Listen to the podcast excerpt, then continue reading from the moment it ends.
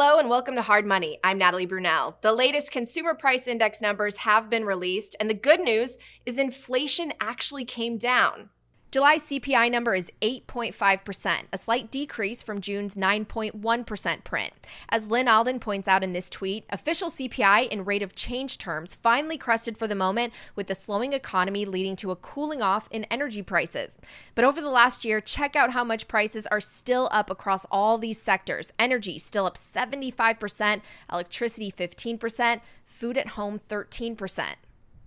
Meanwhile, the White House is taking a victory lap over the latest jobs report. It showed that 528,000 jobs were added in July, dropping unemployment to 3.5%. Unemployment numbers are actually now back to pre pandemic levels.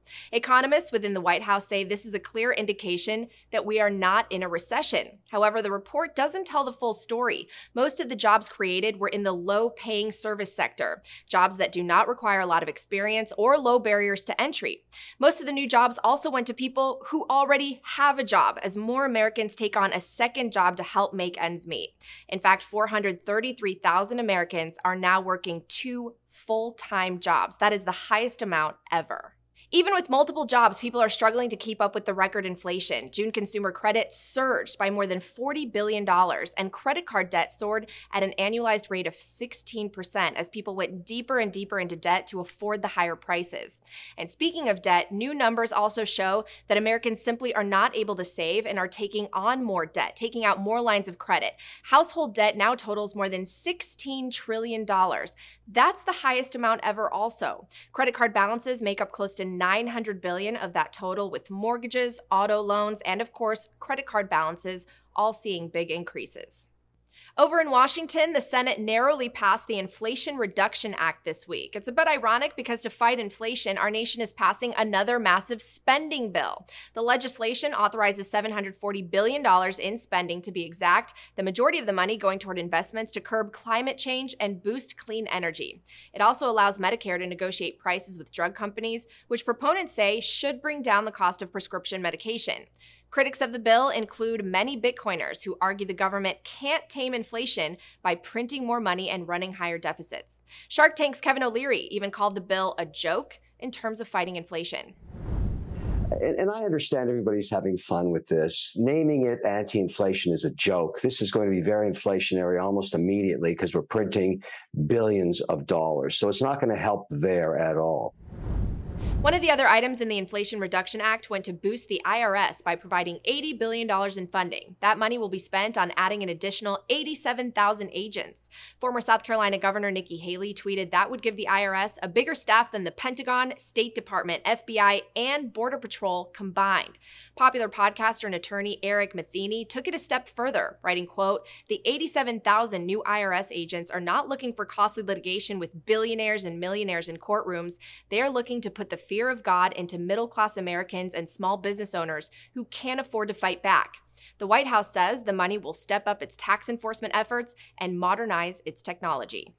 If history is any indicator, the stock market could be in for a bumpy ride. According to investment advisor Charlie Bilello, the combination of low unemployment and high company valuations has traditionally been bad for stocks. Bilello points out that when unemployment is low, people are willing to pay a higher multiple on earnings compared to when unemployment is high. Bilello is not necessarily predicting a decline in stocks, but simply noting the connection. All right, let's move now to some of the big Bitcoin headlines we're following. First up, some Bitcoin mining companies are forced to sell more and more Bitcoin to pay off their debt. One of the largest Bitcoin miners, Core Scientific, had another net loss on its Bitcoin holdings in July. The company announced it mined more than 1,200 Bitcoins last month while selling close to 2,000 to pay for expenses. The company said it used the cash to increase its data center capacity and pay for mining rigs it ordered in 2021. This is the second consecutive month of losses for Core Scientific Scientific. In June, it had to sell more than 7,000 coins while only producing about 1,100. The company is not alone, as Bitcoin miners have started to sell their mined assets to pay for expenses. Riot Blockchain also sold 275 Bitcoins in July for about $5.5 million. BlackRock, the world's largest asset manager with about $8 trillion under management, has partnered with Coinbase. The partnership will provide crypto trading, custody, prime brokerage, and reporting capabilities to BlackRock's institutional clients. In a statement, BlackRock said that a growing number of institutions want more exposure to digital assets. Coinbase's stock has gone up nearly 50% since the partnership was announced. And the BlackRock Coinbase partnership is welcome news for some crypto bulls as some projects were hit hard recently by hackers, specifically Solana and Nomad. Hackers stole more than $5 million after draining thousands of hot wallets on the Solana network. Solana developers confirmed the breach and said they're going to investigate their security. They also encouraged users to use hardware wallets. Meanwhile, crypto company Nomad had a much more devastating breach. Hackers discovered a vulnerability in Nomad's code and stole nearly $200 million. The exploit allowed users to enter any value into the system and then withdraw the funds, even if there weren't enough funds available. Nomad is now offering a 10% bounty on any funds returned to the company. So far, they've recovered only about $20 million. The U.S. Treasury Department has sanctioned Tornado Cash, an Ethereum coin mixing tool, over concerns of money laundering and ties to hackers in North Korea. The Treasury Department listed Tornado Cash's website and dozens of Ethereum addresses to its list of specially designated nationals list. That means Americans are banned from using the tool or transacting with those addresses. Tornado Cash is an app that lets people make private transactions on the Ethereum network by pooling together its deposits and mixing them up so the transactions are obscured. According to US officials, the app is routinely used by the Lazarus Group, a North Korean hacker group with ties to the North Korean government. The US government claims Lazarus has laundered close to $500 million using the service. Tornado Cash has not responded to the sanctions. And lastly, we want to give a special shout out to Lyn Alden, who wrote an incredibly detailed article about the Lightning Network. Lightning is Bitcoin's second layer of instant settlement transactions built on top of the Bitcoin network. The article, which is posted on Swan Bitcoin's website, goes in depth on the history of payment systems, the importance of optimizing for security versus speed, and the importance of a truly decentralized and permissionless payment network. The article has a wealth of useful information, in addition to being just a fascinating read about how Bitcoin continues continues to improve as a medium of exchange. All right, those are the latest Bitcoin and macroeconomic headlines. Ahead, we speak to crypto law and regulatory expert Hailey Lennon. That's next after these messages.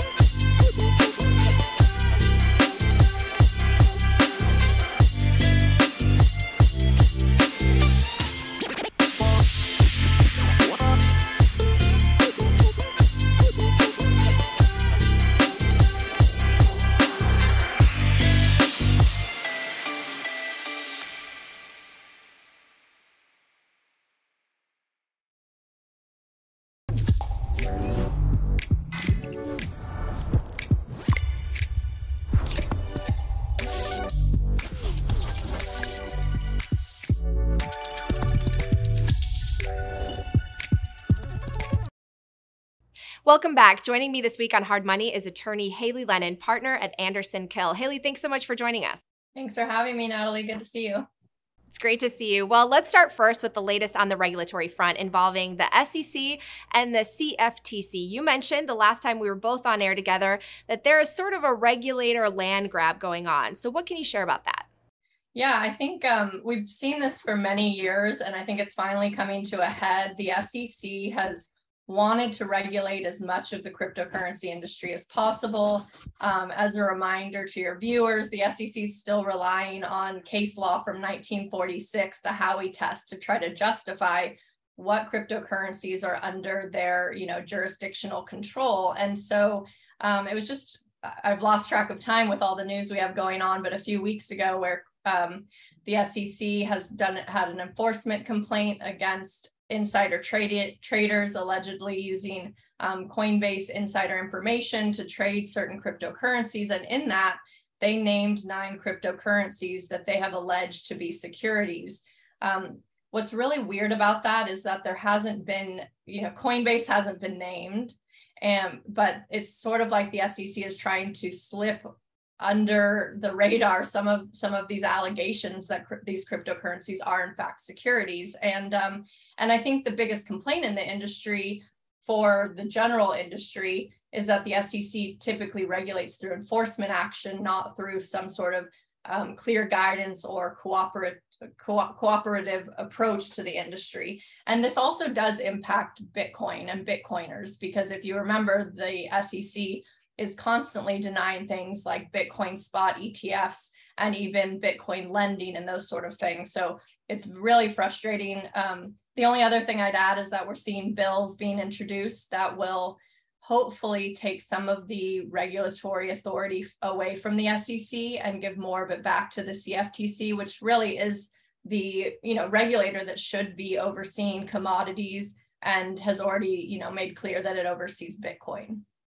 Yeah, well, I know a lot of people in the space want less regulation because they're worried the government's going to, you know, first take an inch and then all of a sudden it's going to be a mile. But Hailey, I know you've been following the fallout of some of the crypto platforms that went under in recent months, including Celsius. What's the latest on that? And do you think creditors will ever see any of their money?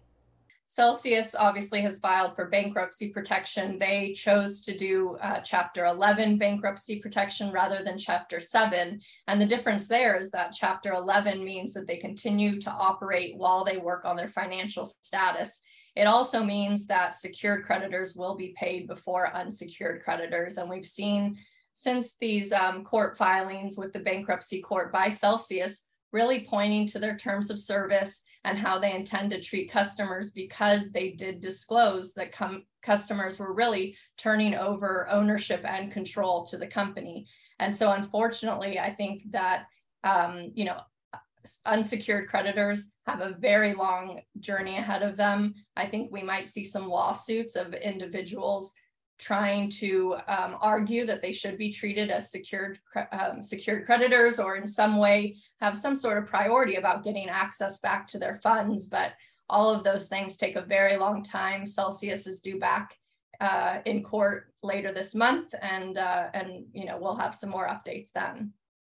Also, some surprises as far as companies and government agencies that ended up on that creditor list. Um, all right, let's move on to one of the biggest talking points on Twitter this week Tornado Cash. I know you wrote an article for Forbes about Treasury sanctions. Bring us up to speed on what happened and what it means for the industry.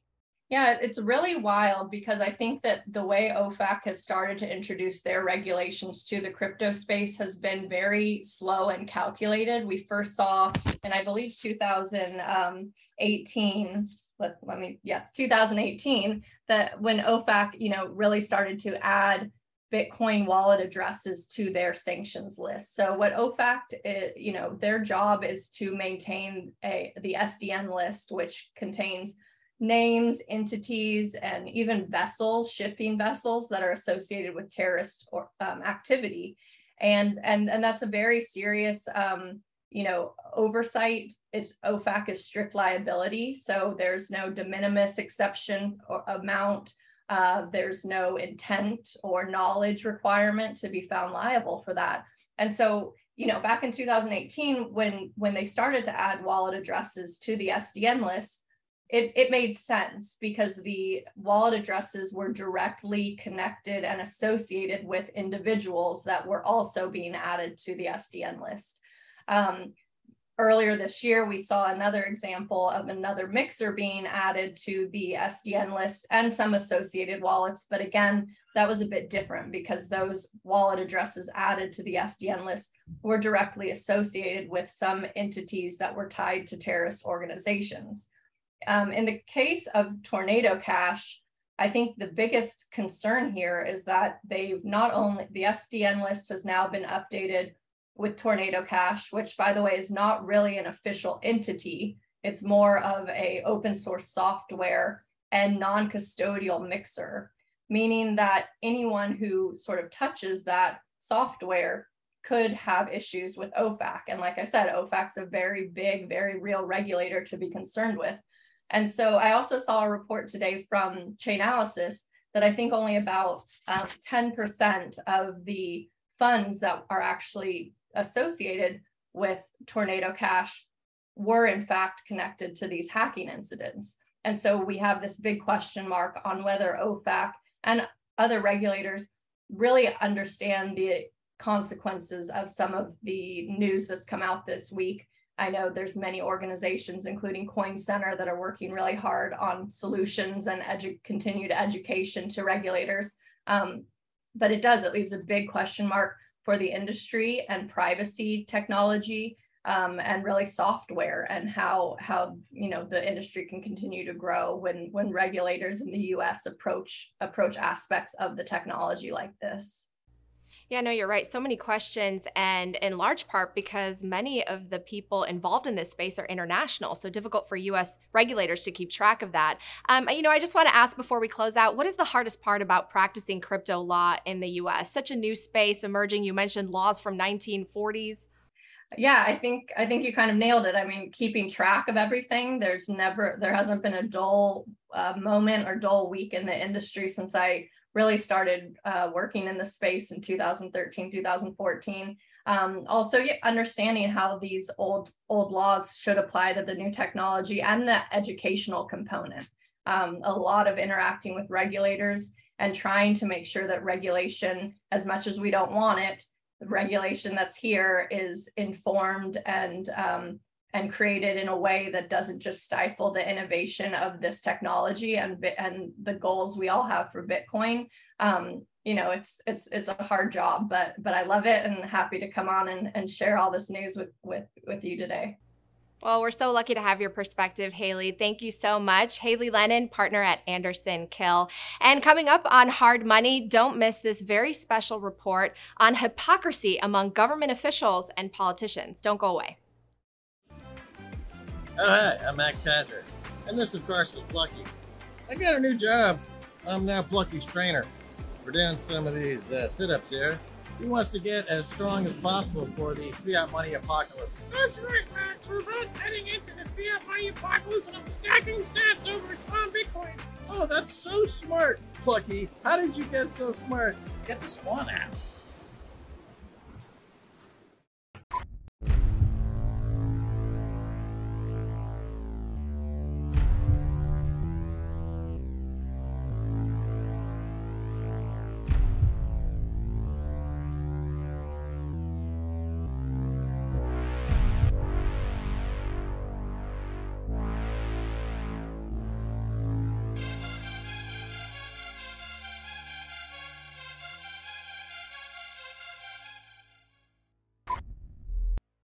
Congresswoman Alexandria Ocasio Cortez wearing a designer gown emblazoned with the words tax the rich. Photos emerge showing the governor unmasked and in close quarters with a large group. Nancy Pelosi is under fire after surveillance video shows her at a hair salon getting a blowout and not wearing a face mask. Hypocrisy. Texas Senator Ted Cruz jetting off to Cancun during an unprecedented crisis in his state. Privilege for me, but not for thee. Hey, dirt people, give up your cars, heat sources, and steel buildings while we wait in the lounge sipping Cristal as the G6 gets gassed up.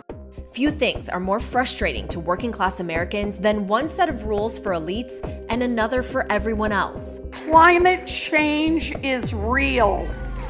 Here's U.S. Senator and climate crusader Elizabeth Warren making headlines in 2020 after exiting a private jet and apparently ducking behind a staffer to avoid the cameras. And here's climate czar John Kerry, who lectures the public on putting an end to fossil fuels, while it's been reported his family private jet released 300 metric tons of carbon since Biden took office. It's the only choice for somebody like me who is traveling the world to win this battle. Nothing riles up the electorate like politicians who don't practice what they preach. Their faces are, are open, they get to smile for all of the cameras, and all of the working class people serving them have to be faceless, yep. they are masked. No, I just have my hair washed. I don't wear a mask when I'm washing my hair. Do you wear a mask when you're washing your hair? As I said, really from the moment I sat on the plane, I, I, I began really second guessing that decision. But what about central bankers? Federal Reserve Bank presidents are not elected officials, which is perhaps why San Francisco Fed President Mary Daly wasn't concerned with how tone deaf her recent comments on inflation came off.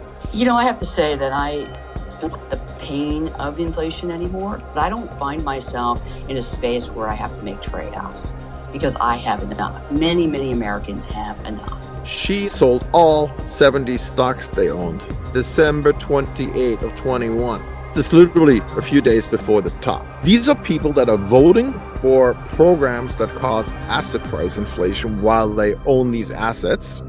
But what about the rest of America? Let them eat cake? Well, according to a Bloomberg op ed, let them eat lentils to beat inflation. We just got to restock the ice cream uh, right for Easter Sunday because we were, shall we say, enjoying chocolate, and then we have some other chocolate here. From central bankers to House speakers to state governors, hypocrisy among those in power seems to have become more shameless since the start of the COVID 19 pandemic. Not only are they breaking their own rules, but they're telling us the negative impacts of their policies could actually be good for us. The more we see of the just rank hypocrisy of these standard bearers of this particular worldview, I think it just hastens the return to sanity.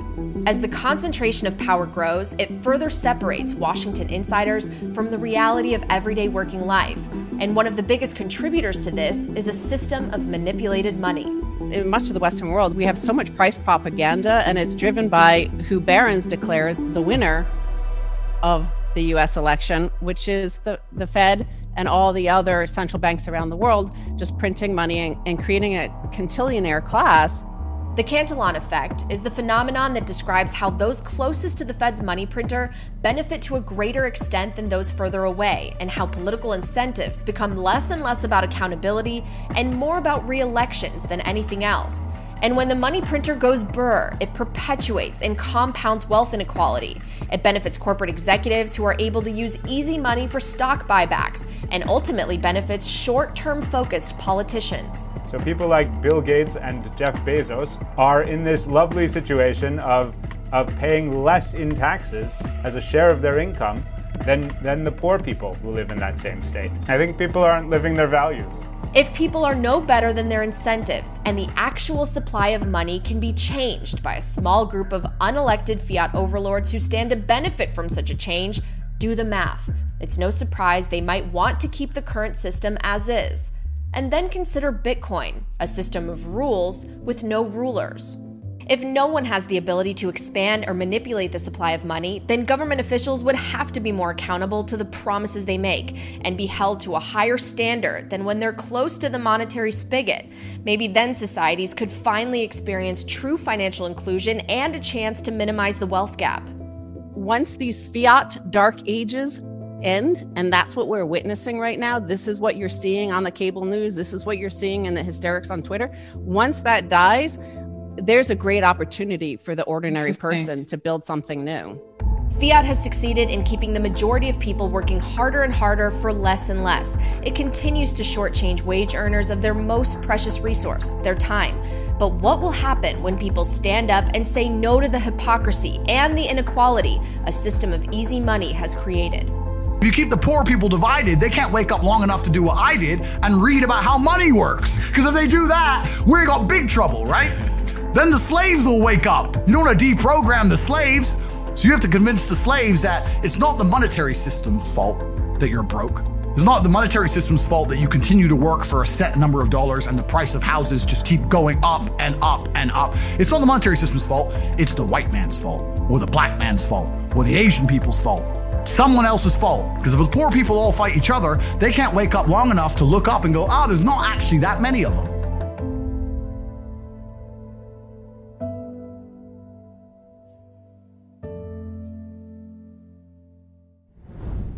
All right, it's time for our weekly macro update with Andy Edstrom, CFA and author of Why Buy Bitcoin. All right, Andy, a big focus for markets this week was July CPI data, which came in lower than recent CPI prints, but still elevated relative to history and elevated relative to where the Fed wants us to be. So, how did the market react, and what do you think the impact will be going forward? Well, Natalie, we finally got a little bit of relief on the inflation front. Uh, July CPI came in at 8.5% versus 8.7% forecast. So this is the first time in a while that we've seen the consumer price inflation number come in lower than anticipated, as well as lower than uh, the prior month's number. So July CPI was a 0% gain over June CPI, which is the first time in a while that we haven't seen any consecutive rise in the overall price aggregate as measured uh, by CPI. And not surprisingly, asset markets took the news well. Uh, pretty much all risk assets went up. Um, the assumption appears to be that CPI increases, while still significant, may be decelerating, may be slowing down, and financial market participants seem to consider this to be good news. All right, Andy, we're still six weeks away from the next Fed meeting, but what's the market expecting, and what do you think we'll see from the Fed in September? So, this Friday, we saw a surprisingly strong payroll number come in at 528,000 uh, for non farm payrolls. This was higher than expectations for sure. And some market participants are pointing at the number as a sign of strength in the labor market. And it is a sign of strength overall. Um, I take it with a grain of salt. Sometimes this number gets revised in retrospect. And there are other indicators that the labor market's maybe not quite as strong as the number would suggest. Um, labor force participation is still quite low. Uh, we're still on a trend of initial jobless claims being relatively high since March. And we still see quite a few companies, especially small companies, indicating uh, distress or indicating freezes in hiring um, or even uh, layoffs. So I take the you know payroll numbers with a grain of salt, uh, with some skepticism. Um, looking forward, what uh, financial markets and market participants are thinking about clearly is what's next for rates. Um, we are seeing the market was expecting a 75 basis point rate hike uh, for the next meeting. Now it seems like the consensus has moved toward 50 basis points. Um, you know, we still have one more CPI number before the next meeting. And so I'm sure that'll factor into the Fed's decision on what to do with interest rates at the next meeting. Some great insights there. All right, Andy, what are you focused on from here? So, this Friday, we'll see the latest reading of the Michigan Consumer Confidence Survey. Consumer confidence has been extraordinarily low for a period of months now. And so, we'll see if uh, that brings any relief. We get PCE data on August 26th. The PCE is actually the Fed's stated preferred measure of inflation. So that's a major factor in uh, their formula for setting rates. Uh, I'm watching oil and copper always. Those are uh, industrial inputs, key commodities that are sometimes coincident or even leading indicators of overall economic activity, telling us what's going on in the economy or what could happen in the economy in the near future. And then, of course, I'm watching yields and how those get translated into asset prices. All right, as always, thanks so much for joining us, Andy. Thank you so much for watching this week's edition of Hard Money. Our goal is to give you the latest headlines impacting Bitcoin and the global economy while bringing you original interviews straight from the biggest names in the space. I'm Natalie Brunell, and I'll see you next week.